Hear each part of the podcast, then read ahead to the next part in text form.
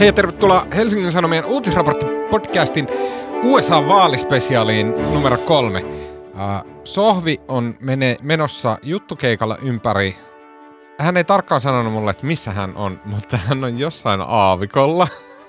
Joten sen takia meillä on täällä tänään Joni Tuominen. Terve Joni. Terve, terve. Hei Joni, sä oot mun kanssa keskustelemassa täällä sen takia, että me aiotaan tänään puhua vaankieliosavaltioista. Mm, joo. Mikä on vaankieliosavaltio? Mä haluan nyt teeskennellä, teeskennellä että mä en tiedä. Vaankieliosavaltio on osavaltio, jossa tota, ehdokkaiden kannatukset on tosi tasaväkiset, eli se tulos saattaa mennä kummalle tahansa. Mm. Ja näitä osavaltioita, niitä ei ole kovin monta. Ei, sehän vaihtelee vähän vuosittain, mutta aika perinteisiä on esimerkiksi Florida, ää, Wisconsin oli viime vuonna, Pohjois-Carolina, Mm. Pennsylvania. Niitä se on mu- silleen niin kuin yhden käden No osavaltio. joo, joo, sanotaan, että ehkä yhden käden sormilla laskettavissa, että mikä ratkaisee vaalit. Koska se, niin kuin, okei, ennen kuin mennään vaankielen osavaltioon, niin se on toisaalta mun mielestä vaankieliosavaltioiden niin kuin häkellyttävyys on ennen kaikkea siinä, että niitä on niin vähän. Mm. Koska sehän käänteisesti tarkoittaa, että niin kuin mitä, va- 50, no ei, 40 tota, osavaltiota on, että ne on ihan täysin jumittunut joko republikaanisiksi tai demokraattisiksi osavaltioiksi. Että se on niin jykevästi jakautunut se maa, että se, niin kuin valtaosalla sen maan äänestystuloksista ei ole mitään väliä, koska kaikki tietää, mitä se on. Ja siellä ei, ei tapahdu, niin kuin, että ihmiset tiedätkö, kelaisi jotain, kelaisi jotain juttuja ja vaihtaisi mielipidettä, vaan se niin kuin kulkee suvussa, että no täällä äänestetään tätä ja se Mm. asia ei muutu. Se on jotenkin tosi barbaarista. Joo, mone, monessa on kai ollut näin niin kuin 60-luvulta lähtien, että jos on ymmärtänyt oikein. Mm. Pitkät perinteet. No onhan se totta kai Suomessa ihan samanlainen homma. Niin, Se- tietysti. Tää, täällä se ei ne, niin näy, että, että tota, vaikka on nyt joku Pohjois-Pohjanmaa aika kepulaista. Mm, Tota, sä oot tehnyt meidän Hesarin YouTube-kanavalle äh, video, videota näistä vaankielen osavaltioista. Ja Joo. sen takia me ollaan tässä puhumassa. Mä haluaisin niinku, jotenkin mun mielestä nämä vaankieli osavaltiot, ne tosi jännästi tuo tämmöisen niinku uskomattoman niinku imperiaalisen, valtavan maailman supermahdin äänestyksen, jossa 300 ihmistä ratkaisee maapallon suunnan neljäksi vuodeksi. Se tuo jännästi sen niin kuin tosi lähelle maan pintaa sen niin kuin äänestämisen. Jos puhutaan nyt näistä vaankielen osavaltioista, esimerkiksi Wisconsinista. Wisconsin on, se on siellä suurin piirtein keskellä ja pohjoisessa Amerikkaa, Mm. joo. Ja se on tämmöinen, jotenkin vähän semmoinen suomalaishenkinen jyväjemmarimesta. Vähän niin kuin Suomi, että siellä ei ole yhtään oikeata kaupunkia esimerkiksi. Tämmöinen niin kuin iso maaseutu vaan koko homma. Ja Wisconsin, siellä esimerkiksi, jos puhutaan viime vaaleista, missä oli Donald Trump ja Hillary Clinton, niin se oli niin kuin hyvin pieni se marginaali. Mä, mä, mä en nyt muista, onko se 10 000 vai 20 000, Mm. mutta siis puhutaan niin kuin alle 20 000 äänellä. Se on pieni, Se on pieni. marginaali. Mutta se just, että et tavallaan, kun se Jenkkien vaalisysteemi on sellainen monissa osavaltioissa, ei Mm. kaikissa, mutta monissa, että se, joka vie enemmistön osavaltiossa, niin se vie kaikki sen osavaltion ö, valitsijamiehet. Sille, tota, tavallaan niin kuin kaikki sen, koko sen potin siitä osavaltiossa.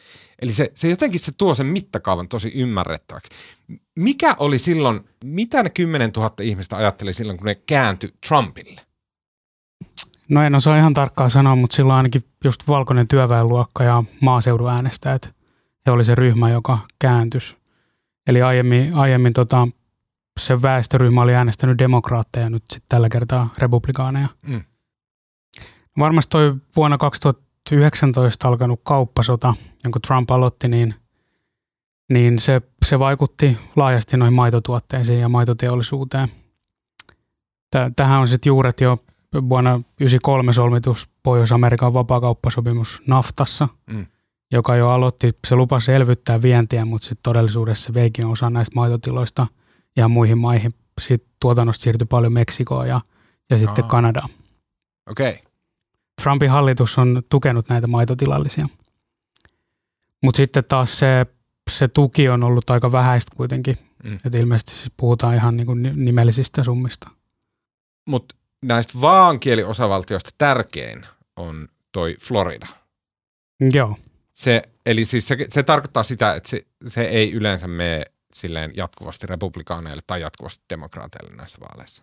Ei, mutta siellä osavaltiossa voittanut ehdokas on myös voittanut vaalit jo monena vuonna peräkkäin. Eli, mm. eli se, Mistä joka se vo- johtuu?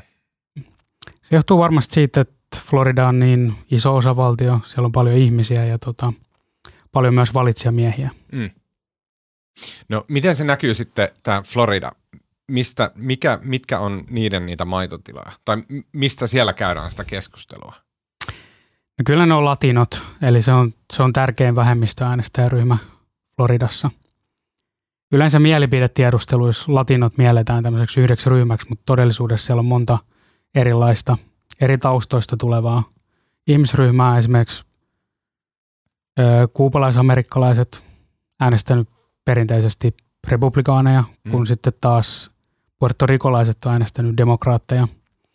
Nyt jonkun, ve- jonkun verran nähtävissä, että tota, kuupalaisamerikkalaiset on kääntymässä myöskin demokraat, demokraattien puolelle.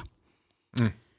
Sitten on myös tietenkin meksikolaiset ja Kolumbiasta ihmisiä, Guatemalasta, jne, jne.